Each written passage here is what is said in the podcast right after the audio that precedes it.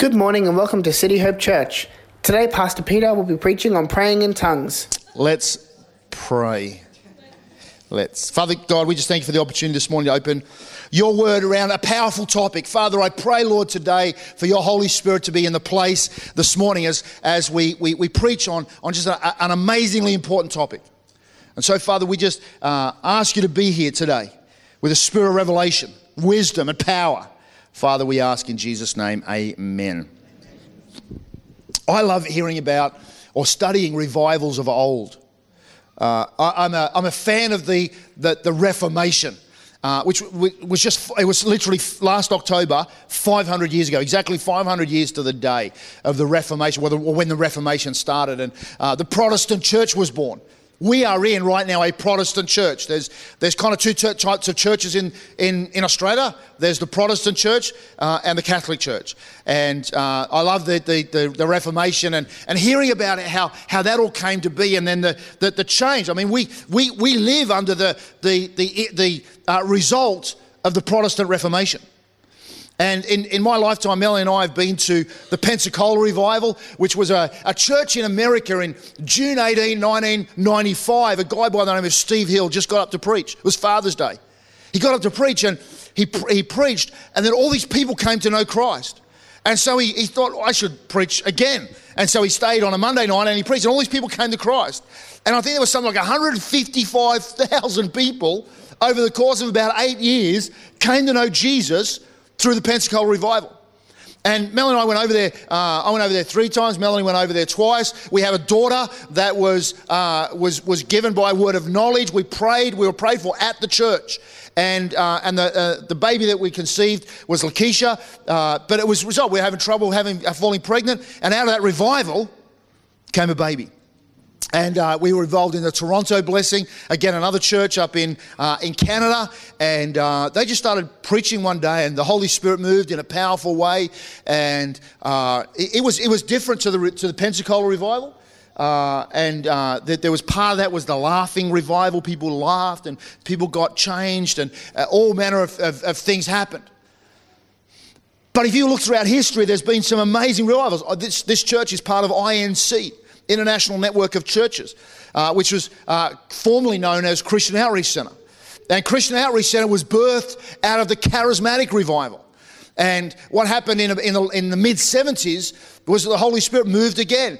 And there were people uh, in, in mainline churches, Methodist churches, and Anglican churches, and Baptist churches, suddenly that they, they started speaking in tongues and that the Methodist church, particularly with the COC church, the Methodist church goes, You can't speak in tongues in this church, and kicked the guy out. Name was Clark Taylor, kicked him out.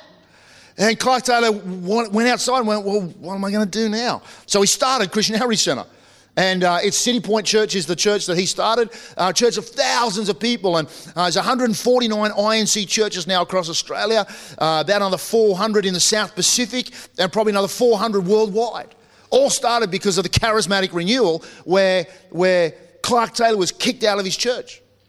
Uh, I was in a church in Wollongong uh, that was also part of the charismatic revival. Eh? Bill Beard was uh, in a church that didn't believe in tongues or in the Holy Spirit, and he was kicked out of his church. And so he started Lighthouse Christian Center. And that was a church where I met Melanie, and as a result, we have Laura. Uh, oh, and Lakeisha. Yeah, but Lakeisha came from the Pensacola revival. I know my children by what revival they came from. Just, okay, I need to move on. Anyway, so I just love revivals. And at the turn of the century, there was a, not this last century, but the century before, 1900s, there was a, uh, a guy by the name, the name of William Daddy Seymour. He was African American and he was the son of freed slave owners. So it's not, it's not that far ago, far ago. It's only 100 years ago. And he was this guy, he, he, his parents were, were slaves and they'd been set free. And this guy, William Daddy Seymour, he only had one eye. And uh, he was a mentor. He, he, he was being mentored. He was a disciple of a guy called Charles Parham. Who's heard of Charles Parham? Okay. Uh, and, and Charles Parham uh, talked to this guy and, and, and, and mentored him. And, and so uh, William Daddy Seymour in 1906 had an opportunity to preach in a little church in LA. And so he got up and he was really excited and he got up and he preached on the baptism of the Holy Spirit and speaking in tongues. And they padlocked him out of the church. The topic was so controversial. And so William Daddy Seymour would, would go to Charles Parham's church, but because he was black, they wouldn't let him into the service. And so he had to sit out on the, uh, on the, the steps that went down from the church. He would sit there and, and, and, and just try and listen to the preaching and listen to the worship because he was black and he wasn't allowed in church. A couple of months later, William Daddy Seymour was uh, conducting some uh, 10 days of prayer and fasting and uh, at, a, at a, a house on Evie Street, which is actually quite famous now. And you can actually go to LA and do tours through the Evie Street house. And uh, he's doing these, these, uh, these prayer meetings, and the Holy Ghost fell on the house so amazingly that neighbors called the fire department because they saw flames on the roof of the house. And the fire department came up to put out the flames of the Holy Spirit. How amazing is that? And so this this this revival, uh, these meetings that William Daddy Seymour was having, just just like just were just so explosive that he ended up renting a old horse stable. Actually, we got a photo. I think we put the photo up. Yeah, so that, that's the, the apostolic faith uh, was uh, apostolic faith gospel was what it was called. It was an old, old, and this is William Daddy Seymour, and uh, and this was an old horse stable. And the, the stories were saying that, that we're talking about that that the the place smelt so bad because uh, they didn't have time to clean up, and they're having these revival meetings. And uh, William Daddy Seymour and the Azusa Streets. Who's heard of Azusa Street? So this is the Azusa Street revival, and uh, uh, uh Pentecostals say, or people say, that it was the birth right there of the modern Pentecostal movement, Azusa Street. When, when the, the, the, the, main preaching was about the Holy Spirit and about the baptism of tongues and praying in, in, in the heavenly prayer language. And we're doing a series at the moment on the power of prayer. And we've, we've looked at the, the prayer of repentance through Psalm 51. We've looked at the prayer of Nehemiah. We looked at the, the, the smell of God in our prayer that, that Caleb preached an amazing message on. Uh, I still go to Chemist Warehouse and, and just look for my smell, but I can't find my smell anywhere under $25. But, uh, and so last the last two weeks we've been preaching on the authority that we have in Jesus' name, the, the fact that we can use the, the delegated authority of Jesus Christ. And uh, this may be my last week preaching on prayer because I may start Easter next week. Uh, but I, I, thought that I needed to pray, I needed to preach on praying in tongues. That, that there's, a, there's a heavenly prayer language uh, that is about praying in tongues. And I am I'm an absolute fan of praying in tongues. I am a rabid Pentecostal. I love being a rabid Pentecostal. And uh, I love praying in tongues. I love the Holy Spirit. And I, I remember I grew up in an Anglican church in Picton. And uh, we, didn't, we didn't pray in tongues in, in the Anglican church. But my parents used to sneak into the Pentecostal church in Sydney occasionally, you know, Petersham AOG and to Sutherland Assemblies of God, and we, would sneak into the churches there and we'd get a glimpse of the Holy Spirit. And my, both my parents spoke in tongues. And sometimes I'd wake up in the morning and I'd hear my dad praying in tongues in his office. And so, as an Anglican, little Anglican boy, this was my glimpse of, of praying in tongues. I remember when I got to about 16, I remember asking my mum, What's the Holy Spirit thing about? Like, what's this, what's this praying in tongues thing? And I remember my mum showing me in her Bible some, some scriptures. And uh, right about that time, my girlfriend's mother had a car accident. And she'd been sneaking, because she was an Anglican too, she'd been sneaking up to a Pentecostal church in Bowral. And so my girlfriend's sister said to my girlfriend, Would Peter drive us up to the Pentecostal church in Bowral on a Sunday night? So I would be a good Anglican in the morning and a seeking Anglican at night in the Bowral Lighthouse Church. And I remember I'd been going there for about three or four months, and then the pastor, a guy by the name of Ian Sampson, said, If anybody wants to receive the Holy Spirit, you can come out the front. And I'd been reading my mum's Bible and been, been seeking and I'd been listening and, and I'd been asking questions about the Holy and I was thirsty for the Holy Ghost. And so I thought, man, this is this is my day. And I still remember it was, it was August 25, 1987. Now, if 1987 sounds like a long time ago, boys and girls, That means I'm old. So you, you think 1987 is a long time ago, don't you? Yeah. You were four. There, okay, all right, right. See? See? See? Anyway, Caleb, you probably weren't even born, were you?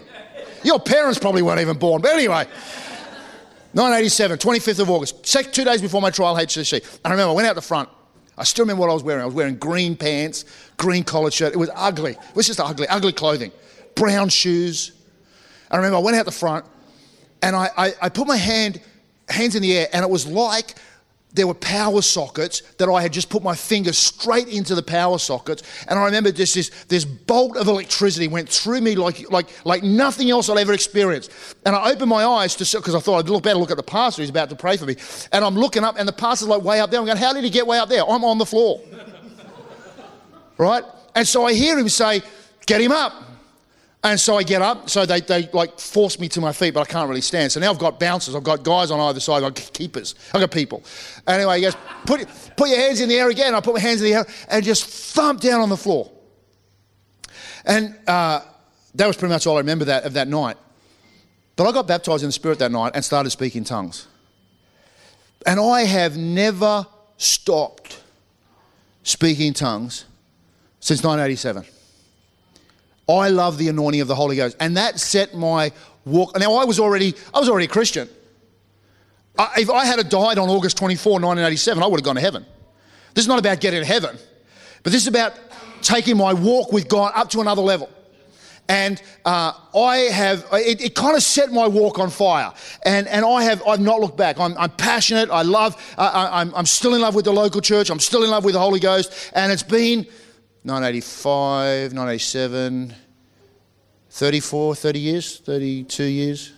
A long time. And I'm still loving the Holy Ghost. And so I want to preach this morning on speaking in tongues. I did have one lady or one couple come to me one time and they said, Peter, we've been in a church that actually preaches against speaking in tongues and against the Holy Spirit. And I said, that's okay. They said, we, we, need, to, we need to find out about the Holy Spirit and whether there's even such a thing as tongues and the Holy Spirit. I said, Great, no problems. I said, I'll meet you in a cafe. But I said, on one condition I'm going to leave my Pentecostal Bible at home and I want you to bring your Baptist Bible. And so they bought their Baptist Bible. And we sat in a cafe, and you know what we found? That their Baptist Bible is very similar to my Pentecostal Bible. And they were gobsmacked. They said, How, where are all these verses been for the last 10 years of our life? And I They're in there. And they were amazed at the fact that the Holy Spirit is in the New Testament and that tongues is a thing and it's, in, it's now in 2019. Front center, Holy Ghost. So this morning, I'm going to use a, a fair number of scriptures because I want to show you that speaking in tongues, glossolalia is the Greek term. I want to I want to preach on speaking in tongues, but I want to use lots of scriptures because I don't want you to think, oh, this is just something. This is a doctrine of the Pentecostals. This is a doctrine of INC. No, no, this is a doctrine of the Bible. Okay, so I, am going to give you a lot of scripture. So we're going to run through it, and uh, I'm happy to give you my notes. If you want my notes, if I'm going too fast, uh, if you kind of go, I want to, I want to study this more. Uh, I mean, every, all the life groups are going to be studying it this week, so you could get yourself into a life group. If you're not in a life group, get yourself in a life group, and they will be studying it, and you can ask them lots of really hard questions. John 3:16, Luke 3:16. Would you believe? Said, John 3.16. I'm going, that doesn't look like John 3.16. Luke 3.16. John answered and said to him, to, to all, I indeed baptize you with water.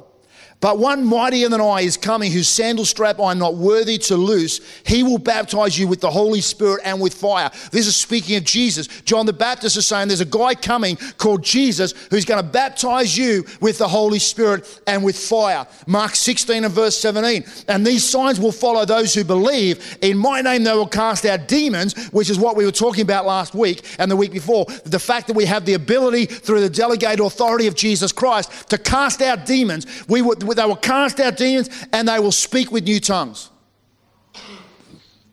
Now, Jesus tells his disciples, he's resurrected. This is post Easter Jesus, and he says to his disciples, Before you go out into the world, I want you to wait until you get a gift from heaven.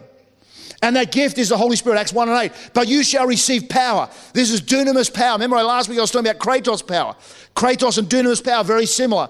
You're going to receive power. There's going to be a, a, an endowment of power on you. Jesus said, when the Holy Spirit has come upon you, but you shall be witnesses in me, in, uh, to me in Jerusalem, Judea, and Samaria, and to the uttermost parts of the earth. You shall receive power. There's a power gift. Now, I believe at this point in time the disciples were Christians. Jesus was resurrected. They, they, they kind of uh, they had faith in Jesus. So it's not a salvation thing. And I want you, I want to hear, I want to make this really, really clear. Speaking in tongues is not necessary to get into heaven.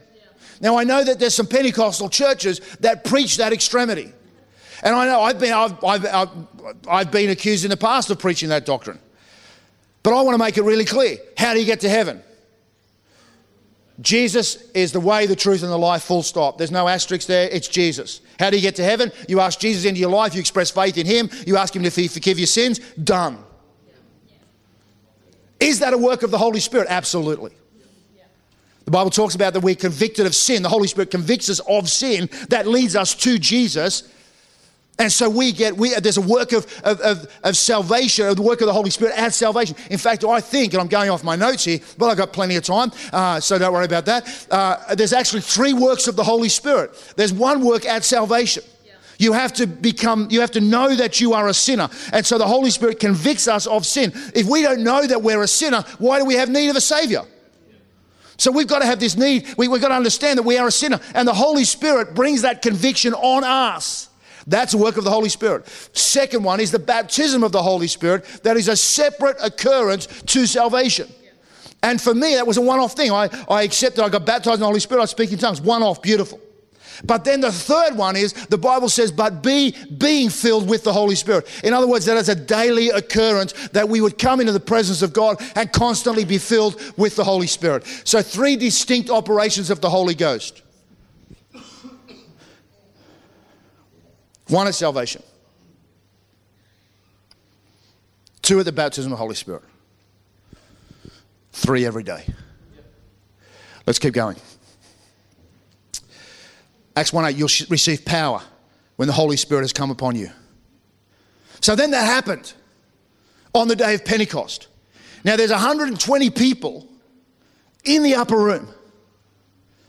120 in the upper room praying. They've been praying for 10 days. Now, here's an interesting thing. This is a really important thing. None of the 120 in the upper room were uninterested, unconcerned, lukewarm, and on their phone.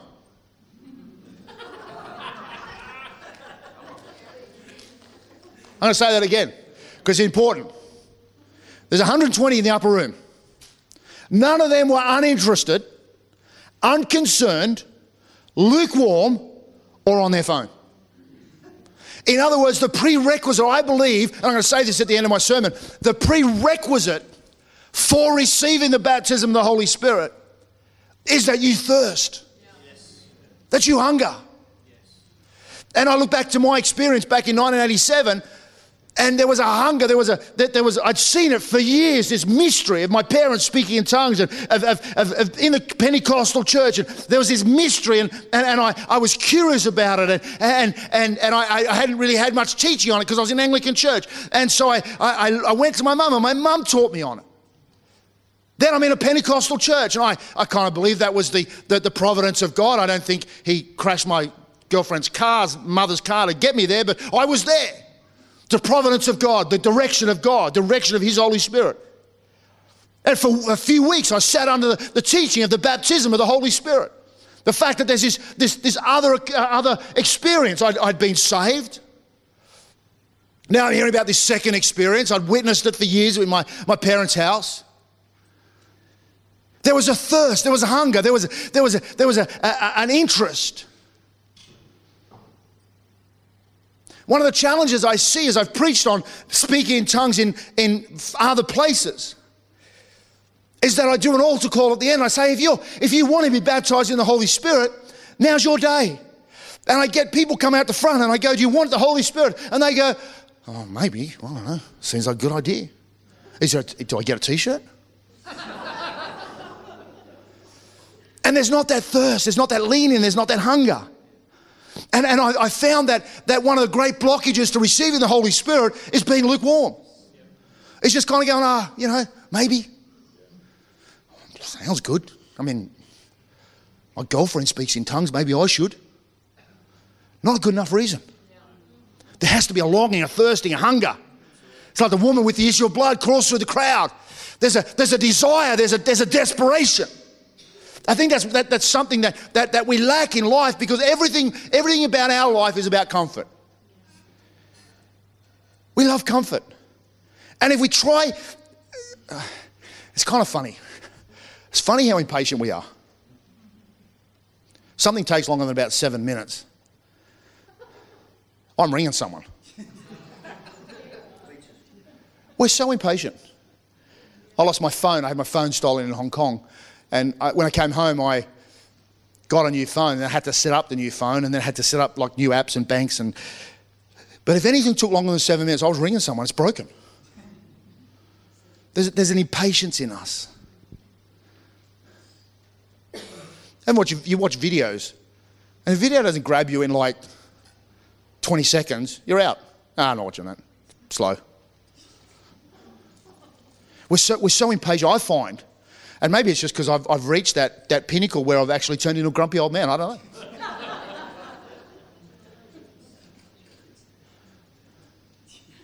and oh, you laugh, Chris. You were there way years ago. Okay, that's true. That is true. That is true. Knows you didn't say that he's not old. I accept that. I think there is need when it comes to our Christian faith to get back to some old fashioned hungering after God. And hungering after God doesn't come in seven minutes. It doesn't come when you, when you watch a six second vine or look at a meme. Hungering after God can take weeks and months. Where you hunger after God where there's a, there's a, there's a pushing, where there's a, there's a, there's a, come on, God, I need you. I'm, I'm desperate. It's like the woman with the issue of blood. She's crawling on her hands and knees through the dust. The Bible said when she had heard about this Jesus, someone had told her. Maybe someone had told her multiple times. Maybe someone had told her three months ago, and she was looking back at the ancient scrolls of who this Jesus is. And there was a hunger in her life to the point that she was so desperate that she would risk being stoned because she was a woman with an issue of blood out in public. And she would, she would risk her own life on the off chance that maybe Jesus would heal her. That there was a desperation, there was a hunger. If you look at every single person that came before Jesus that got a miracle, there was a desper, the desperation and a hunger in their life. The woman caught with, with, with in adultery, in the very act of adultery, there's desperation. There's men with rocks hovering around her. They are ready to stone her. Desperate before Jesus. Every single person that got a miracle in, in, in life when Jesus walked the earth was desperate, hungry. When we come to receive the Holy Spirit, we have to be the same. Acts 2 and verse 1 to 4, when the day of Pentecost had fully come, they were all with one accord in one place. And suddenly there came a sound from heaven as of a rushing mighty wind, and it filled the whole house where they were sitting. And then there appeared to them divided tongues as a fire, and one sat upon each of them, and they were all filled with the Holy Spirit and began to speak with other tongues as the Holy Spirit gave them utterance. This is known as the day of Pentecost. And there were dwelling in Jerusalem Jews, devout men from every nation under heaven. And when this sound occurred, the sound when this sound occurred, the multitude came and were confused because everyone who heard them speak in his own, everyone heard them speak in his own language. They were all amazed and marveled, saying to one another, Look at, are these not these who speak Galileans? And how is it now that we hear each one in our own language in which we were born? Parthians and Medes and Elamites, those dwelling in Mesopotamia, Judah, Cappadocia, Pontus, Asia, a couple other places, Egypt and the parts of Libya adjoining Cyrene. You don't know how to say it anyway. A couple other places, that was fine. Visitors from Rome, both Jews and proselytes, Cretans and Arabs. We hear them speaking in our own tongues, the wonderful works of God. So they're all amazed and perplexed, saying to one another, saying to one another, whatever could this mean? Others mocking said they're full of new wine. But Peter standing up. Now, here's a question. But Peter standing up, was he slain the Spirit? Or was he just sitting down? We don't know, but I'm just asking a question. But Peter standing up with the eleven raised his voice and said to them, Men of Judea and all who dwell in Jerusalem, let this be known to you and heed my words. For these are not drunk as you suppose, since it is only the third hour of the day. But this is what was spoken by the prophet Joel.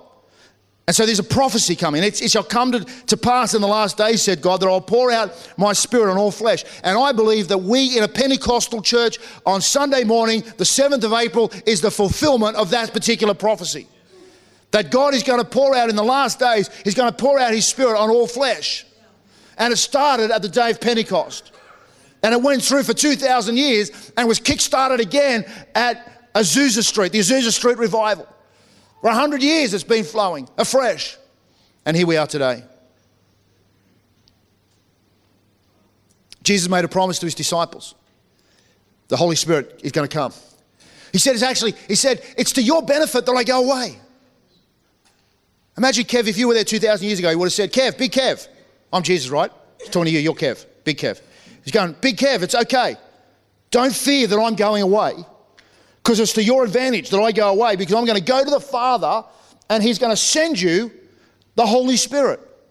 And He's going to teach you in all things, He's going to strengthen you, He's going to comfort you, and He's going to be better to you than I am to you.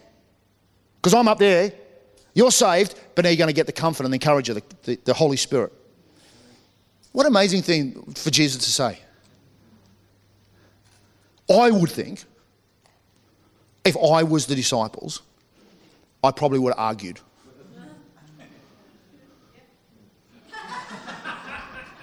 I would have said, How about this, Jesus? Let's workshop some other options, okay? Great, I love your plan, but workshopping some other options. What about you stay here and you bring the Holy Spirit as well? We could do like the, the three me, Holy Spirit, Jesus, and the other 109 in the upper room. How about we do that? But Jesus said, No, it's to your advantage that I go away because I'm going to send the Holy Spirit. So he promised, Jesus promises the Holy Spirit. So we see in the early church in Acts 19. And it happened while Apollos was at Corinth that Paul, having passed through the upper regions, came to Ephesus.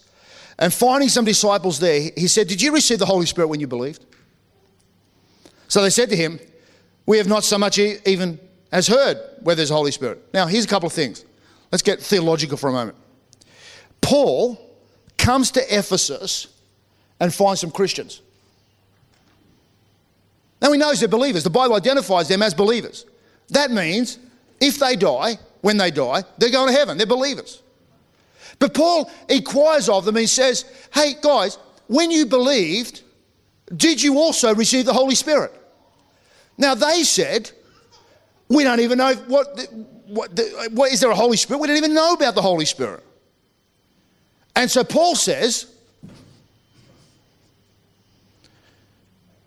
into what, into what baptism then were you baptized? And he said, into John's baptism.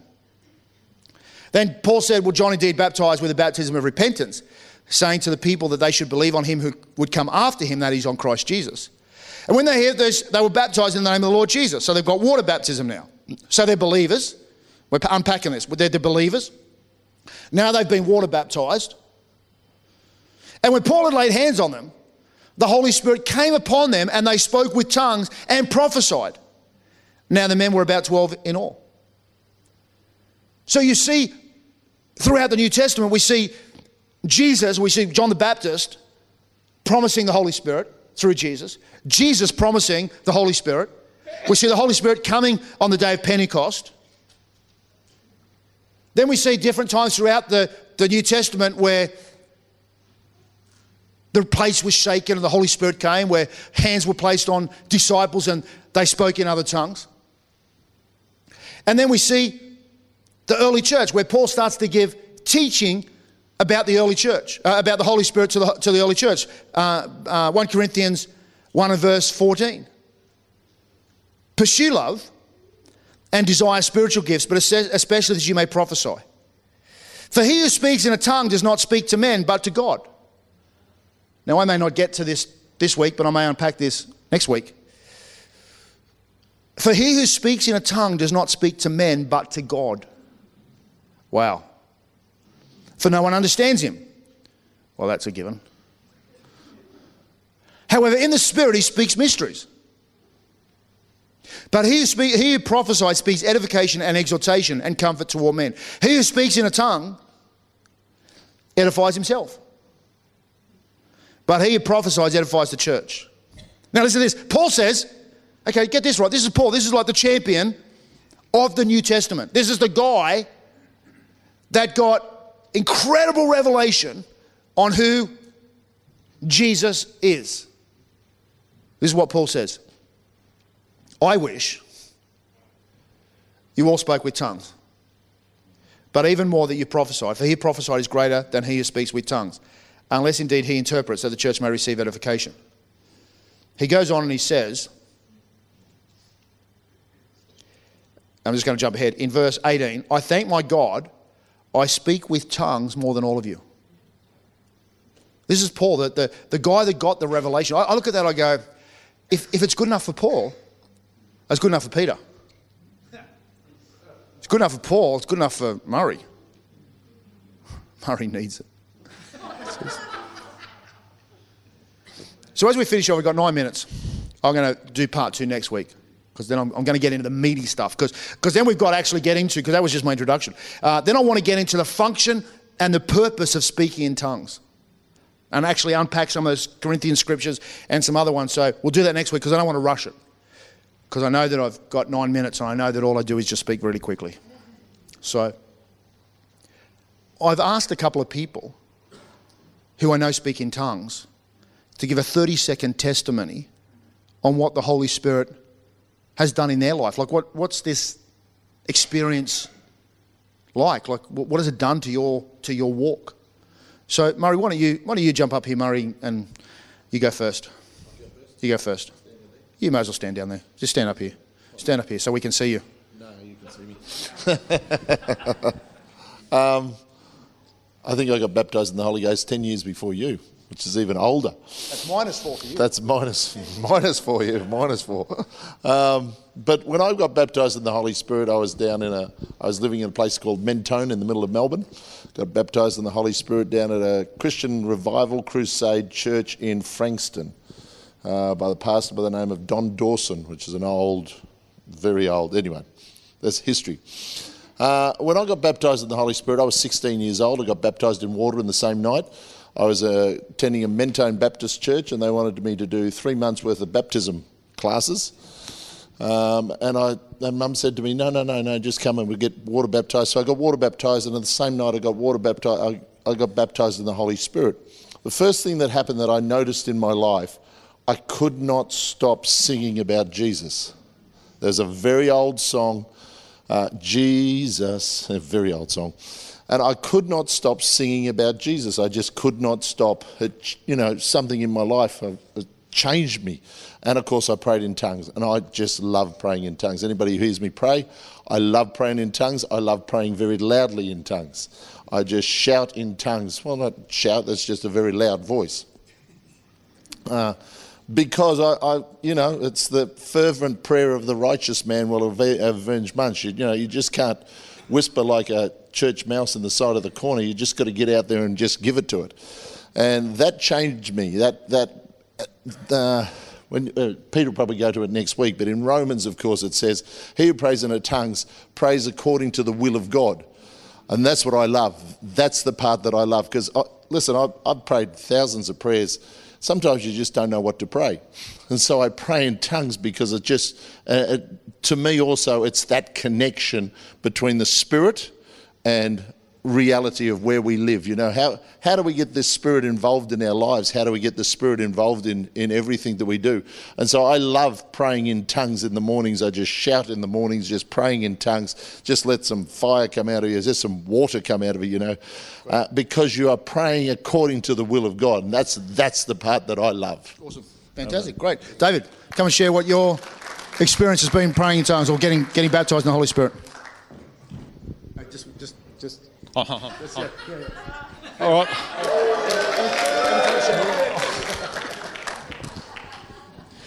Let me, let me combine Peter's message last week about the demonic and tongues today. There's a heap of war stories I can share with you, most of which you won't believe. But let me, let me share this. Some of you know that I do inner healing ministry, uh, deliverance. All right. Over the years, there's been a number of people I've met where they've come, they've left uh, the occult, and these folks are high at the occult, and they've had incredible um, pain and torture uh, when they were younger. All right, to the extent where uh, I'm speaking to a demon directly, the person is not there. It's as clear as if I'm talking to, to Peter now. All right, and so, but every now and again, these um, these demons try to challenge me. They challenge my authority. They'll, they'll do that. All right. I learnt very early on about the power of tongues and spiritual warfare. It is so powerful. Now, there's been a number of times where they have challenged me directly and say, for example, you've got no authority. I love it when they say that. Because they're challenging me. And when they do that, that gives me room to move. I do two things. One, I, I get up out of my chair, and they're, they're there. I get a bit of angel support. They're there, they can't move. I put my hand on the person's head and I pray for 30 seconds, 60 seconds. And they start going like this. They go, all right, all right. That's what they say. All right, all right. It acts like a microwave, not to the person, they're not present. The demon feels pain through the tongues and they, they comply. The other time, again, when they challenge, because even though God, I know my authority, which you all have the same authority, by the way, yeah. every one of you here, um, is when, um, again, they'll, they'll challenge me, um, uh, even, and they might, uh, uh, I might be very close to getting this person free.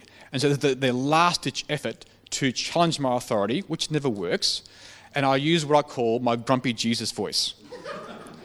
That's one. Now, I don't know, it's where they continually defy me, and I go, okay, you're not defying me, you're defying the blood and authority of the true Lord Jesus Christ. He will deal with you as he sees fit.